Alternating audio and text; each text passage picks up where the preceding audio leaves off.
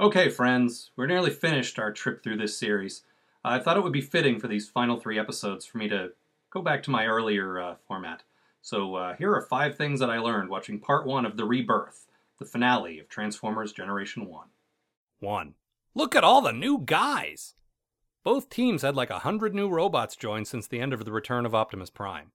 Are these guys were always around?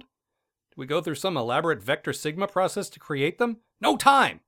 The prize for the most ridiculous guy of all was pretty close, but I think we need to award it to this guy, who's a bat that can hypnotize other robots.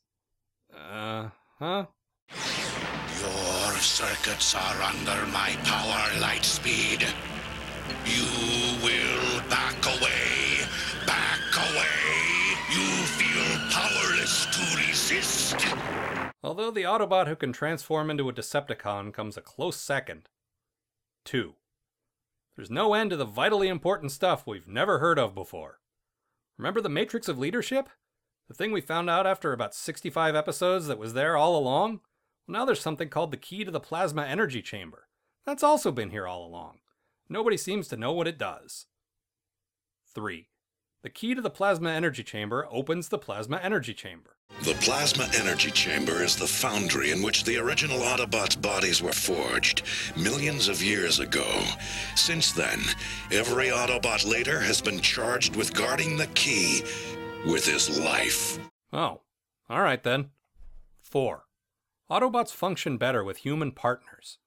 I didn't want to learn this, but the episode taught it to me anyway. New scientist character Brainstorm is working on a theory that will almost certainly pay off in the next episode or two. A theory that will result in putting tiny, soft humans in constant danger inside the body of a Transformer. Oh, awesome. I can hardly wait. 5.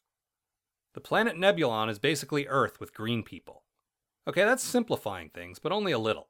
They breathe oxygen, they speak English, and they're split into two factions a technology hating group of freedom fighters and a technology fueled group of corrupt evil guys.